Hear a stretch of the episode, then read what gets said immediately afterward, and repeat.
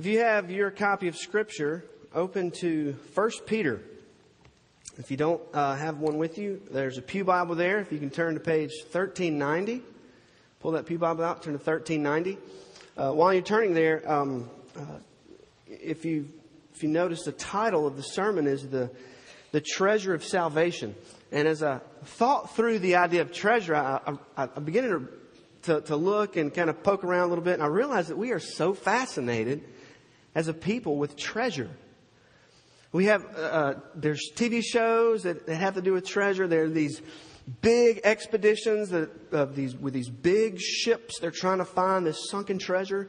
Uh, some estimates say that there's, there's over 60 billion dollars worth of treasure still hidden, lost at sea.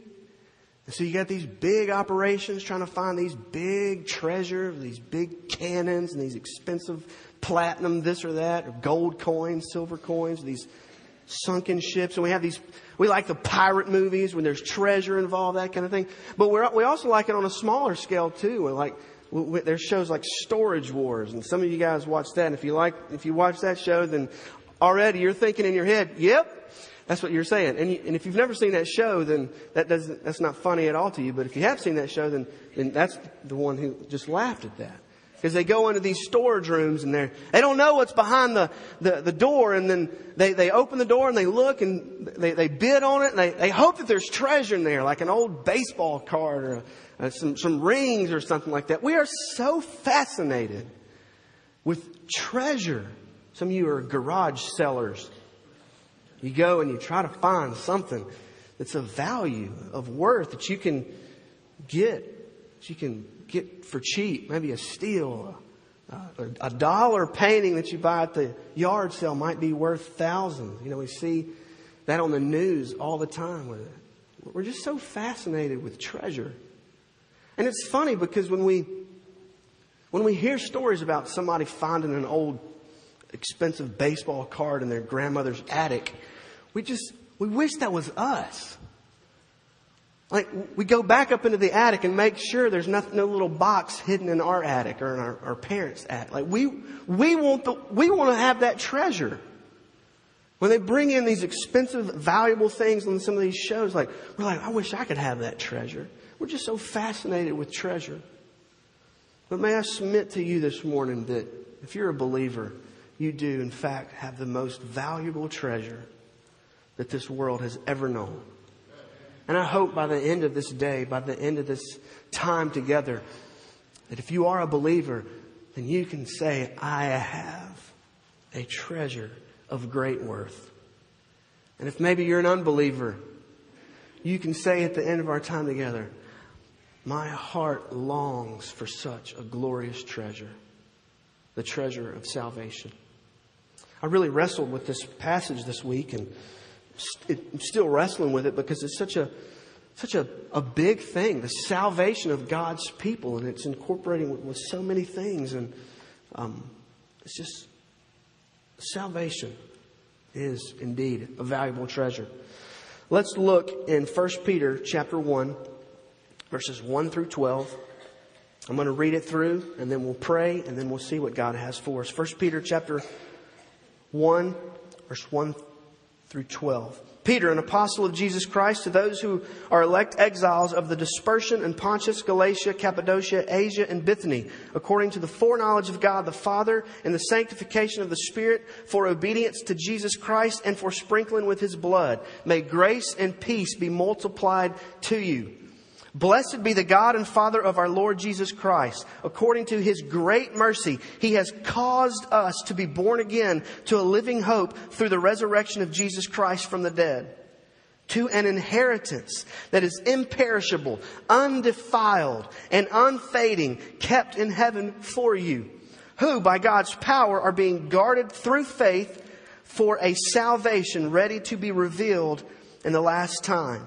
In this you rejoice though now for a little while, if necessary, you have been grieved by various trials, so that the tested genuineness of your faith, which is much more precious than gold that perishes though it is tested by fire, may be found to result in praise and glory and honor at the revelation of Jesus Christ.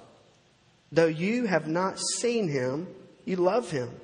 Though you do not now see him, you believe in him and rejoice with joy that is inexpressible and filled with glory, obtaining the outcome of your faith, the salvation of your souls.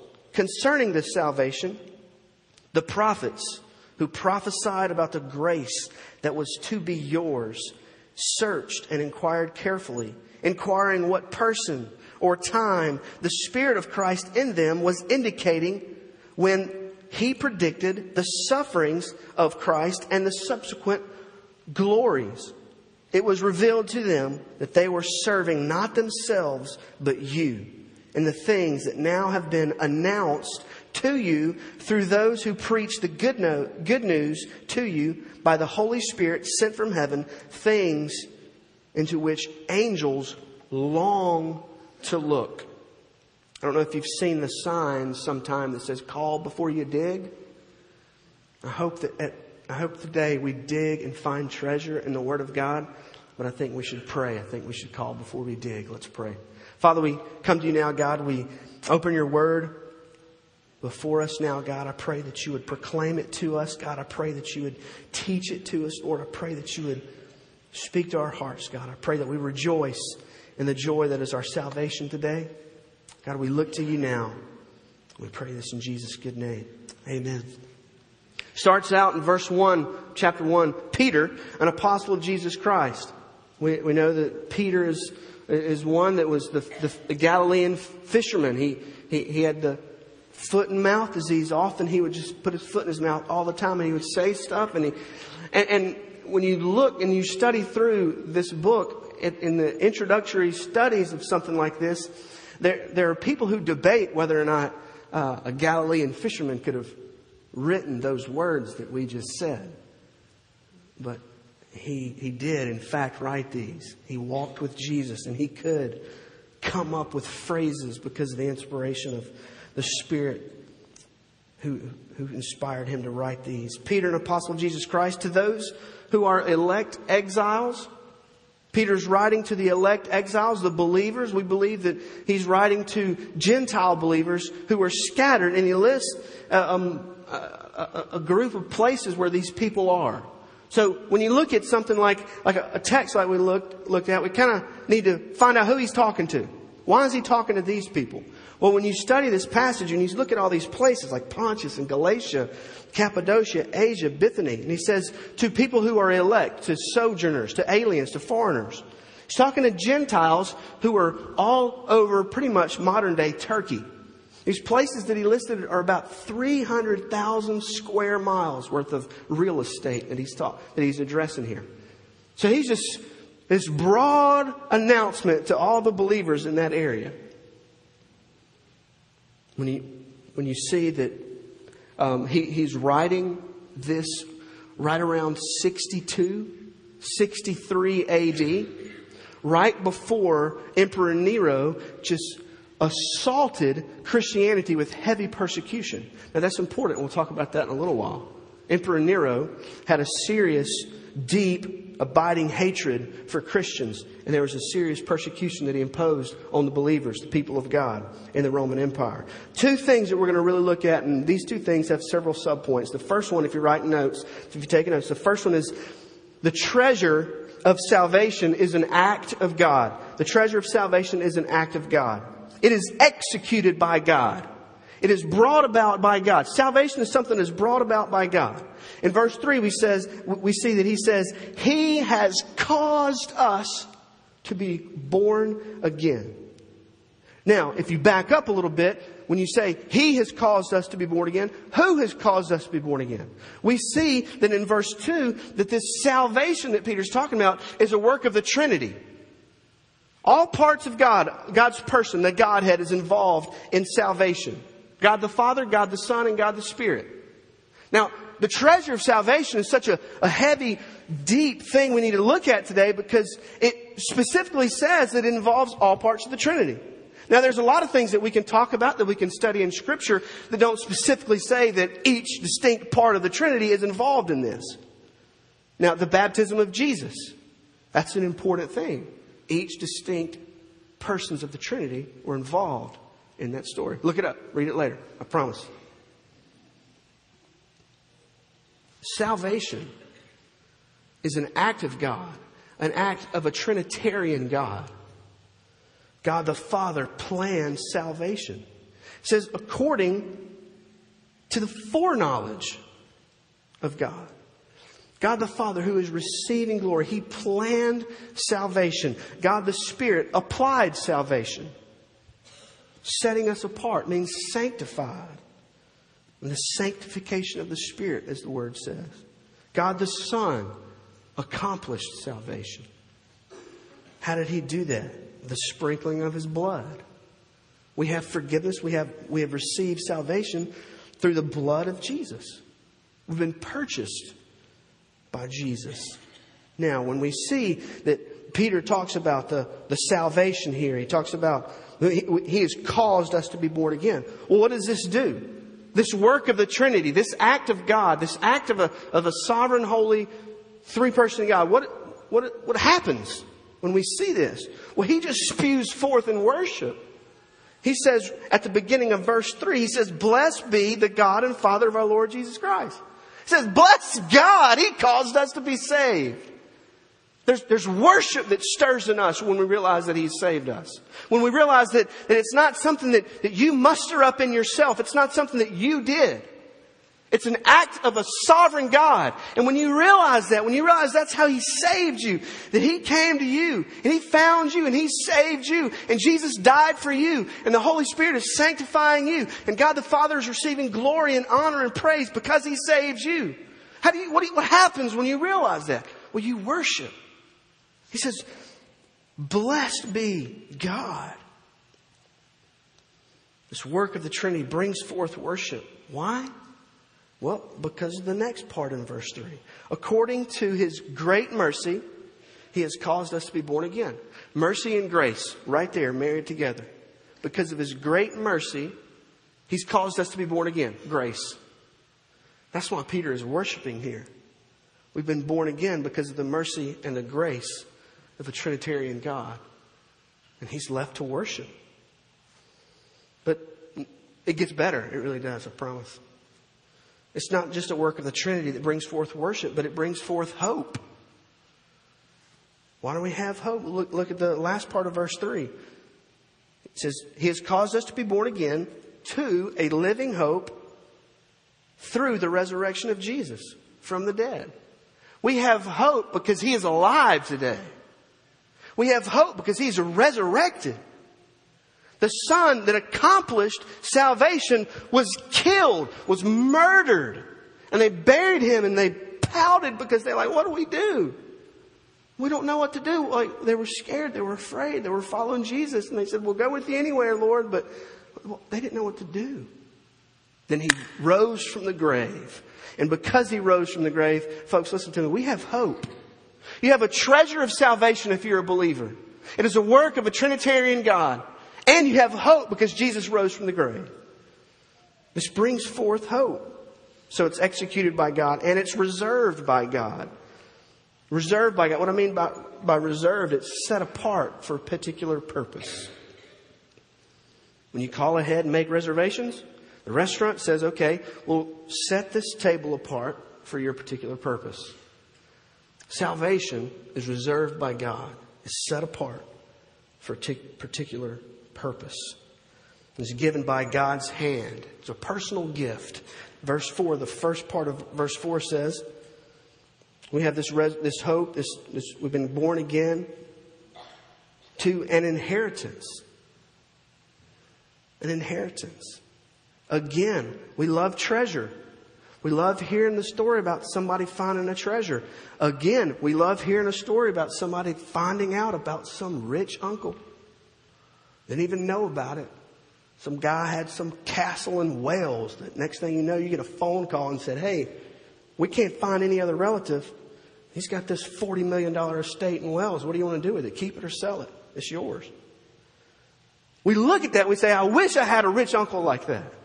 But we do have an inheritance that's way better than that. We don't have some rich uncle in Wales.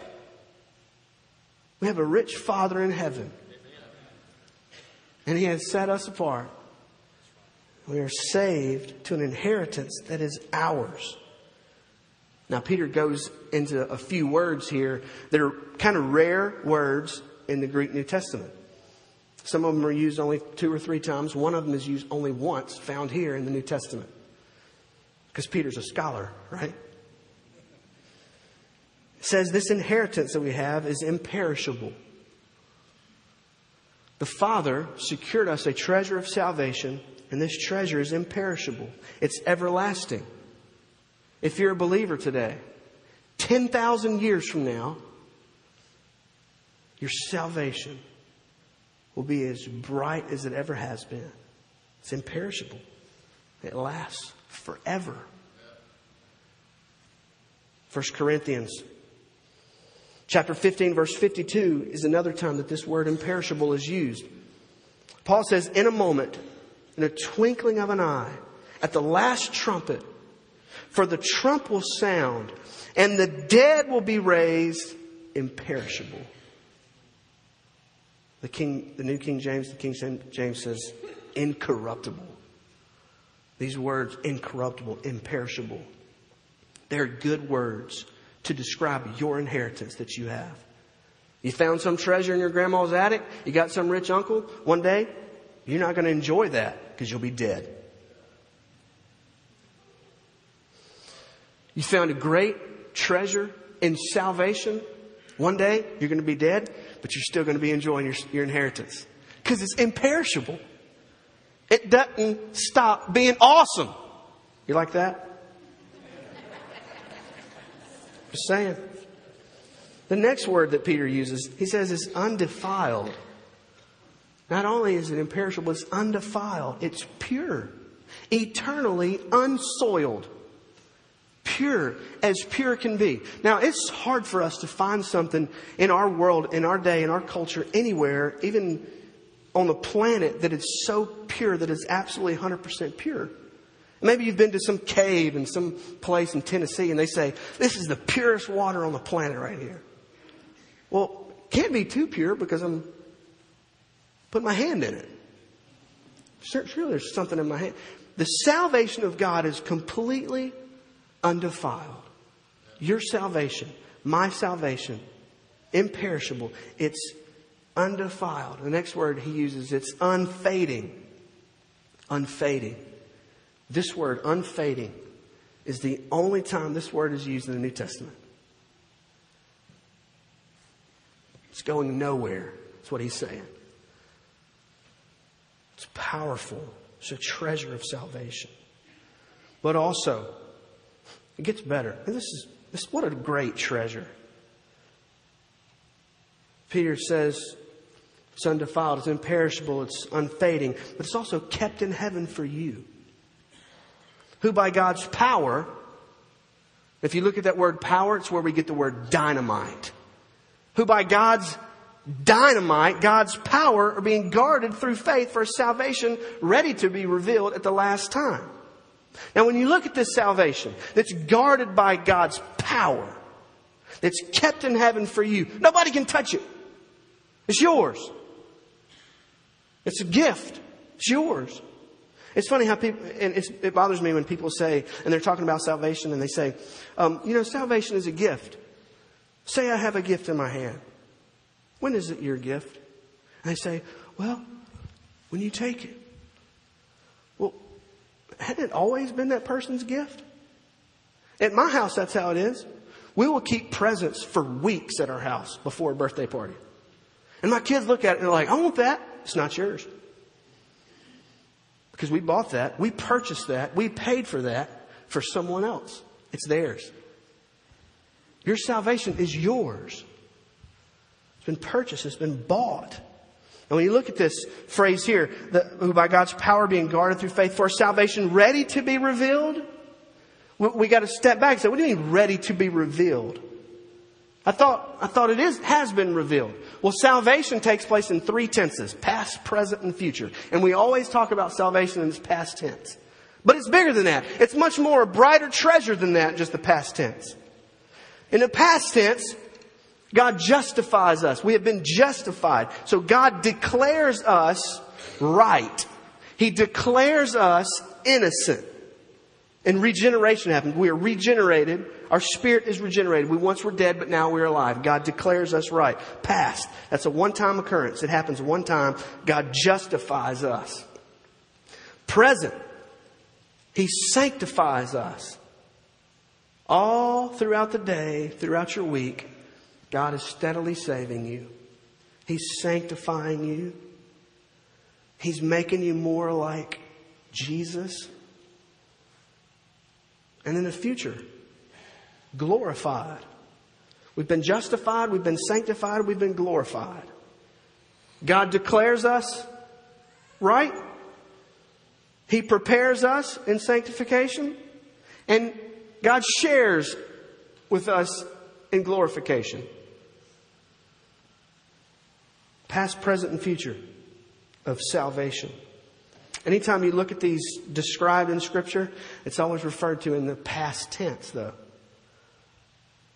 Though he called, he also justified, and he glorified.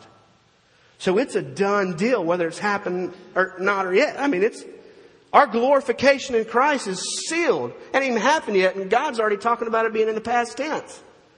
This treasure of salvation is huge.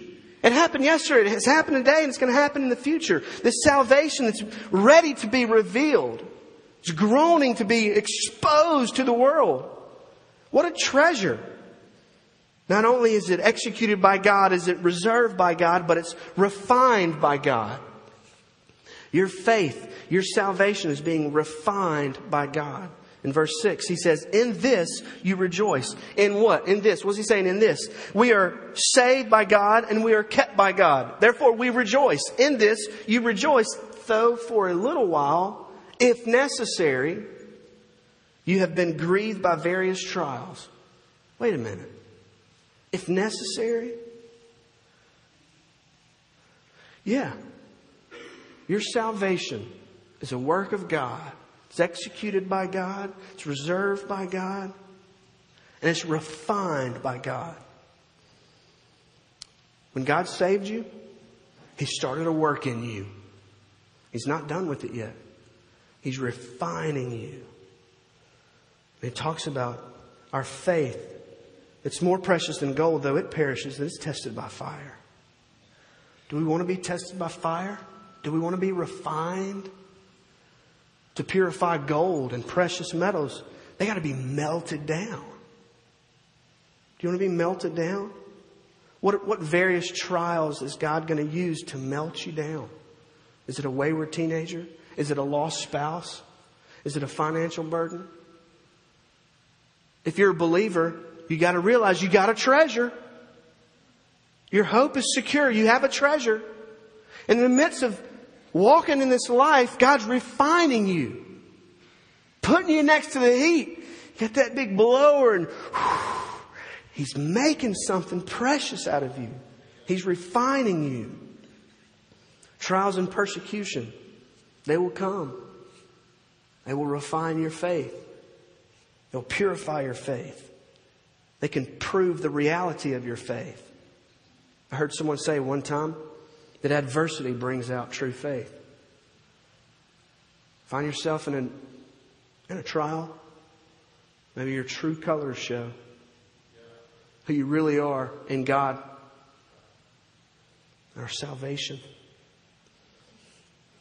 Peter speaks of being tested by fire shortly after this. You can read that in, later on in the book. When he's writing this, just years later, Emperor Nero, who so furiously hated Christians, he would get them and he would impale them on a stake. He'd put pitch on them and he would light them on fire as like his night lights in his garden. Peter's writing to a people who are experiencing trial by fire. And he's saying, though the flames might get hot, your treasure is imperishable. It's unfading. It's undefiled. So let the fire come. Let the trials come.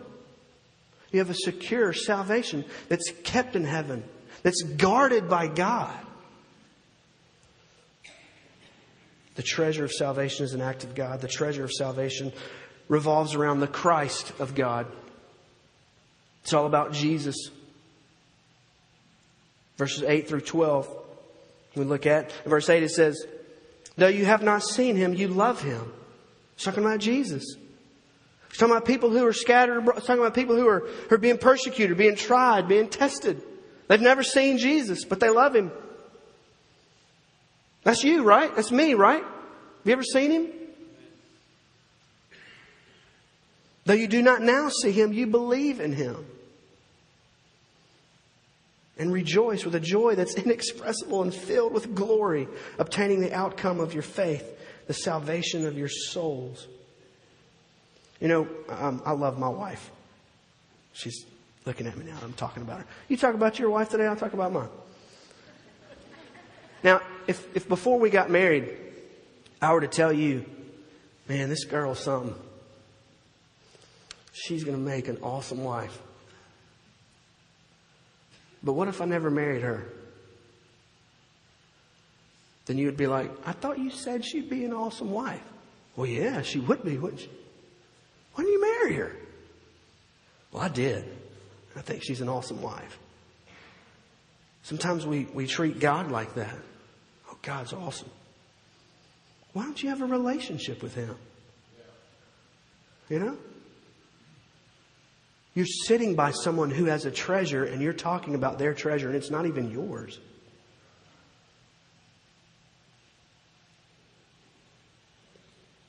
You embrace the treasure of salvation when you love Jesus.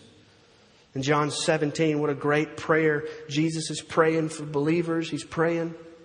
He's pouring his heart out to God. He says, I made known to them your name, and I will continue to make it known. That the love with which you have loved me may be in them, and I in them. Salvation, if you've been, if you've been born again, if you've been redeemed, if you've been saved, then you love Jesus. You love Him. Never seen Him, but you love Him. And you embrace Him in faith. The treasure of salvation is there when you trust Jesus with your life. It's not just, yeah, I believe in Him, but you throw your whole life upon Him. I mean, I can believe a lot of things are real. I can believe chocolate milk's real. It doesn't mean I like it. Doesn't mean I drink it. You can believe that Jesus is real. You can believe that it's, it's good. Doesn't mean you're a part of it. Doesn't mean you're a part of Him. When you believe in Him, you worship Him, you love Him. It makes up who you are. In John chapter 9, when the blind guy goes through this whole deal of receiving sight and he's persecuted and his family doesn't get it and he's cast out of the, out of the temple and Jesus finds him again. He said, Lord, I believe. And then he worshiped. Belief and worship are married. You can't believe in Jesus and not worship Jesus. You, you under, if, if that's the case, then you just understand intellectually certain things about Jesus. It has nothing to do with your heart. It's not about understanding certain things about God intellectually. It's about embracing God wholeheartedly with all that who we are. It's all about Jesus. It revolves around the person and work of Jesus. Now look at this. Verse 10. Talking about the salvation, talking about the grace that's proclaimed to us. Now, concerning this salvation, Peter says, the prophets who prophesied about the grace that was to be yours, they searched and they inquired carefully they inquired what person or time the Spirit of Christ in them was indicating when he predicted the sufferings of Christ and the subsequent glories. It was revealed to them that they were serving not themselves, but you, and the things that have now been announced to you, though through those who preach the good news to you by the Holy Spirit sent from heaven, things to which angels long to look. Now, these couple of verses mention two people groups, individual groups. Who's that? The prophets and angels. Now, I love this. I thought about leaving this whole part out because I'm like, how do I fit that together? But it's good. The prophets, all throughout the Old Testament, they tell us where the treasure is. They're telling you where the treasure is.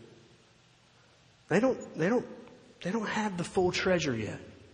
They're proclaiming Christ, proclaiming the treasure. And the angels, they watch in awe as we receive the treasure. So, what, what greater place to be in history than today? The prophets are proclaiming a gospel through a Savior who is yet to come. The angels are looking at the proclaimed gospel and seeing people like you and me receive it, and they don't get it. They don't understand it. They long to be a part of that. I don't know what angels really look like. I don't know about these beings in heaven, what, what they're like. But they don't taste grace. They long for it. The prophets, they proclaimed and proclaimed that there's going to be one that's to come. And so here we are today. The treasure has been revealed. The angels look long, almost jealously, at what we have. We have a treasure, folks. Matthew 13, verse 44. The kingdom of heaven is like a treasure hidden in a field, which a man found it and he covered it up. Then in his joy, he goes and sells all that he has and buys that field. It's a treasure. This great, wonderful treasure. Now, if, if this is true, let's just say it is, and I'm going to say it is because it is, that our salvation is such a treasure, then I think there's some implications that come along behind that. I think there's some things that we need to talk about here. If this is true, that such a marvelous treasure is ours in Christ, then there's several things that we need to discuss. First of all, its value is immeasurable. Nothing compares to the worth of the treasure that we have in Christ. Philippians 3 7 and 8, Paul talks about, he says, Whatever gain I had, I counted loss for the sake of Christ. He says, Nothing's Nothing is worth as much to me as Jesus is. Indeed, I count everything as lost because of the surpassing worth of knowing Christ Jesus my Lord. For his sake, I have suffered the loss of all things and count them as rubbish in order that I may gain Christ. He's a person who sees the immeasurable value of salvation. In Acts chapter 20, he goes on to say, But I do not account my life of any value nor is precious to myself, if only I may finish my course and the ministry that I received from the Lord Jesus to testify to the gospel of the grace of God. If we have a treasure in salvation, then its value is immeasurable. Do you think of your salvation as being of immeasurable value? What is the, mo- what is the most valuable thing that you have? See, it should be our salvation. It should be our relationship with God in Christ. If our salvation is indeed also such a treasure, then it's our welcomed new identity. We have a new identity in Christ. When we receive this treasure, it changes who we are. We're saved. We're a different person. At the turn of the uh, second century, there's a, a young lady named Perpetua, and I'll tell you her story because uh, most of you in here probably don't know her story. St. Augustine actually preached four sermons based on her, her story. Perpetua was a, was a noble woman of, of, from North Africa. Now, North Africa in that time was the hot spot for Christianity. That was the place that man, God was moving in North Africa. This young woman, Perpetua, she was a believer.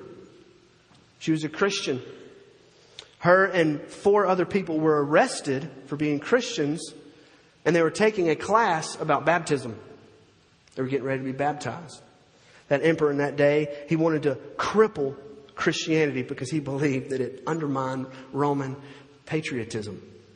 So Perpetua was this believer in Christ, going on about her business, learning more about Jesus and, and, and taking classes, ready to be baptized. She was arrested. And the five others preparing for baptism were as well. Her pagan dad, who was not a believer, he did not know the treasure of salvation. He came to her. He did not understand the, the, the deal. He said, just deny that you're a Christian. It's just, that's all you have to do. Because he loved her. He loved his daughter. Just, just say, I'm not a Christian. That's, that's all you got to do. Well, she looked at a, at a, at a pot. She said, Father, do you see this pot here? Do you see this vase? He said, Yep. Can you call it anything else but what it is? No. Then that's what I am. I'm a Christian. It's our new identity. She was saying, I have ident- an identity in Christ. I'm a believer. So her, her father came and was just pouring out before her. She was greatly moved uh, by this. Um, well, they moved her to another part of the of the prison because she was nursing an infant. They wanted her to be able to feed her child. So you have this woman, this young woman, this believer, who has this identity in Christ, in prison in North Africa, nursing an infant. Her father came to her again. He threw himself down, kissing her hands. He says, Have pity on me. Have pity on my gray head. Think about your mother. Think about your brothers. Think about your son. He won't survive. Make a sacrifice to the emperor. Deny Christ. Just put away your pride. She was stirred and, and touched by this. And this is what she said. She said, It will all happen in the prisoner's dock as God wills. For you may be sure that we are not left to ourselves, but are all in His power. The day of the hearing arrived. They bring out these five arrested Christians. They bring them out before the, the governor. Her friends were questioned first, and they all refused to make sacrifice to, to the emperor. It came to her, her time, and her father busted in in the, in the room with her baby and started pleading with her again. Please, for the sake of your son, your baby, he will die if, if, if you don't pull, pull it together. And the governor was looking at this man and looking at her, and, and, he, and he said, Well, what you think about this? All you got to do is burn a little incense, make a little offering to the emperor, and it's fine.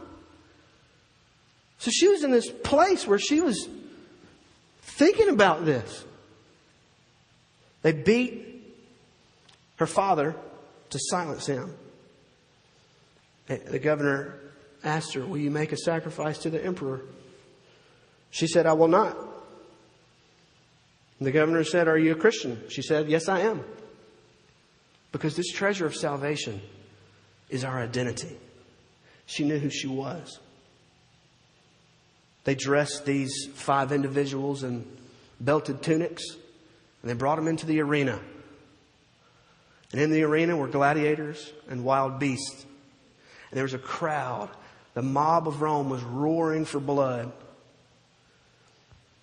A, a wild heifer came and knocked uh, Perpetua's friend off of her feet. Perpetua went over there and picked her up and straightened her tunic. Can you imagine being in this situation? All they had to do was say, That's not who I am. But they knew their identity. And as the crowd roared and roared for blood, they lined him up because they were impatient, because the animals didn't attack, and they killed him. That's someone that you don't know about who knew her identity was in Christ. She knew who she was. She knew the treasure of salvation. She said, You see that vase? You to call it anything else? If you're a believer, you have an identity in Christ. It's who you are. This next implication that we see, if, if this salvation is true, if it's such a valuable identifying treasure, then it's overflowing with death defying confidence. If it's imperishable, it's undefiled, kept in heaven, guarded by God, and you're a believer, it should, you, you should have amazing confidence in that. Now, you, you would think, well, Perpetua had confidence. She died. Well, let's, let's come, let's come ahead hundreds of years later in the early 60s or late 60s, early 70s. There was a Romanian pastor called Joseph Tson. Joseph Tson was a, a Romanian pastor. If you would see a picture of him, he'd have glasses and he'd have a suit and tie on. He recounted a time he was being interrogated by six men, and he said to one of them, What is taking place here is not an encounter between you and me. This is an encounter between you or, or me and my God. My God is teaching me a lesson through you. I do not know what it is. Maybe he wants to teach me several lessons. I only know, sirs, that you can only do to me what God allows. You can go not one inch further because you are only an instrument of my God. He said, Every day I saw those six pompous men as nothing more than my father's puppets. He goes on to say, During an early interrogation, I told an officer who was threatening to kill me, Sir, let me explain how I see this issue. Your supreme weapon is killing. My supreme weapon is dying. Here's how it works. This is, this is good. He's got some confidence here. He says, This is how it works. You know that my sermons on tape have spread all over our country. If you kill me, those sermons will be sprinkled with my blood. Everyone will know that I died for my preaching. And everyone who has a tape will pick it up. And they'll say, I'd better listen to this again. Because this guy, he believed what he was preaching. Because he really meant it. He sealed it with his life. So, sir, my sermons will speak ten times louder than before. I will actually rejoice in this supreme victory if you kill me. See, this guy had some confidence. Now, what is, okay, so this is a, a pastor in the 70s in Romania. I'm not looking at a pastor in Romania in the 70s right now. I'm looking at people like me and you who go to work, who go to church, who go to Walmart. And everywhere we go, we have this treasure of salvation walking around with us. But why do we walk around defeated all the time? And God kind of leads us maybe to, to talk to somebody. I don't know if I can do that. See, if we have such a true, genuine ch- treasure as sal- salvation is, then He gives us death defying confidence. Amazing confidence. After this, this is uh, Pastor Joseph again. The interrogator sent me home. Another officer who was interrogating another pastor friend of mine told him, We know that Pastor Tson would love to be a martyr, but we're not that foolish to, to fulfill his wish. He goes on to say that after that, I could go anywhere I wanted to and preach anything I wanted to preach. They let me do whatever I wanted to. And then he wrestled with that issue of, of trying to keep his life. He said, for, for, for years I was afraid because I wanted to live a full life. But it came time to the point where he would die and they said they wouldn't kill him. And so he gained life. He had this amazing confidence. Do you have confidence like that? I think honestly, I mean, this, this girl Perpetua and this pastor that we, we don't know these two people. But if we're saved, if we're believers, then they are our brother and sister. They're part of our family. And they've gone on before us. And they've shown us. They've given us an example of confidence in our tre- treasure, in our salvation. They've said, this is how it can look. And they're not even in Scripture. If, if we have confidence, if we have the best thing, if we have this treasure of salvation, next, then the treasure is too wonderful to keep to ourselves. It's too wonderful to keep to ourselves. Matthew 5, 14 through 15, Jesus said, You are the light of the world. A city set on a hill cannot be hidden. Nor do people light a lamp and put it under a basket, but they put it on a stand. And it gives light to all the house. In the same way, let your light shine before others, so that they may see your good works and give glory to your Father who is in heaven. If you're a believer, then you have a glorious treasure of salvation. Why is it that we keep it to ourselves? Why is it that we go about in, in a broken, lost, dying world every day and we have the treasure? We have, their, we have the hope. You do. You're a believer. You have a treasure. Yours. Kept in heaven. Guarded by God. What about the world around you?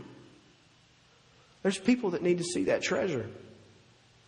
When you go to the restaurant today after church, that server needs to know that you have a treasure. When you go home and your family members that did, never go to church with you, they need to see that you have a treasure. Some of you feel called maybe to go on a mission trip. I think you should go. I think you have a treasure to share. It's too, it's too good to keep to ourselves, people. You know, we do that all the time. Well, I don't know what to say. I just, I don't know, I don't know what to share if I were to share somebody. Well, let me tell you something. If you had a treasure and it was really yours, then you would talk about your treasure. You would know what to talk about. You ever go to somebody's house and they have a kid at their house and they bring you their, their favorite toy? They bring you their treasure? It's funny how kids can be some of the best evangelists. They come up and say, This is my red fire truck. Ain't it awesome?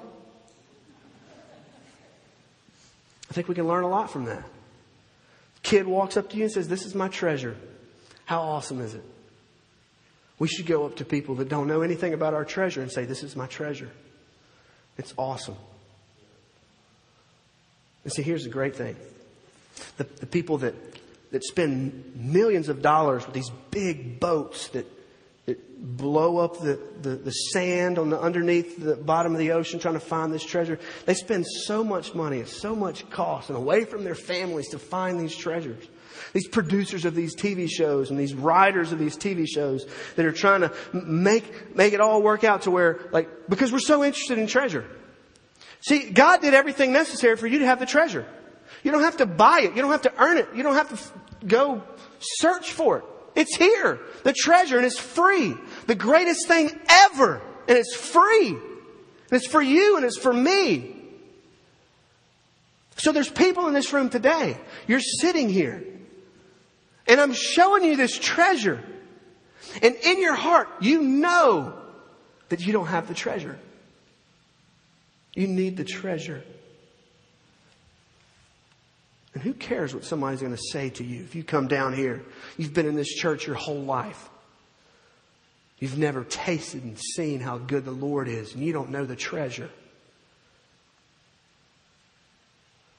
Set your, sir, ma'am, put your pride aside and come and receive the treasure.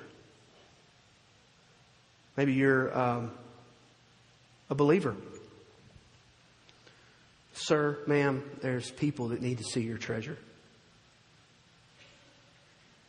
We're going to have a time of prayer and invitation. We pray that you would come and receive the treasure. If you're a believer and you're thinking of someone that you know in your life that they don't have the treasure, I would invite you to come to the altar and pray for that person and pray that God would give you an opportunity to share with them about the treasure that you have that's your salvation. Would you come? Would you pray? Let's pray. Father, we thank you, God, so much, Lord, for your word. God, I thank you so much for the reality, God, that you saved us. And this salvation is such a treasure. And Lord, with all of my heart, I wish with all of my heart that everyone in this room today, God, knew that they have a treasure in you. But Lord, there's people here today. They don't have the treasure of salvation. So, Lord, where they are, God, would you begin to speak to their heart? Would you begin to show them they have a real need for you? Would you press upon their heart? that it's empty. That they may have all that the world has to offer, but they don't have the treasure of salvation. Lord, there are people in our lives that the truth of the matter is simply this, God. They don't have the treasure, and they will spend an eternity in hell. Lord, I pray that you would press upon us as believers to see how great a worth that we have in our treasure, that we are not okay with keeping it to ourselves. That God, there are people in our life that are far from you. Their neighbors, their coworkers, relatives that are far from you. God, give us the courage and the boldness to share the treasure, to show the awesome treasure that is ours. And Lord, it's not our job to convince them that it's theirs to, to, to be had, God.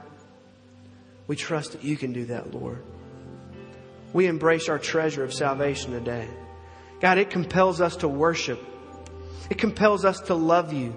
It compels us to love you, Jesus, more and more. Lord, we embrace our treasure of salvation today. Lord, we love you. God, I pray that you would speak to hearts. Lord, have your way in this time. We pray this in your good name. Amen.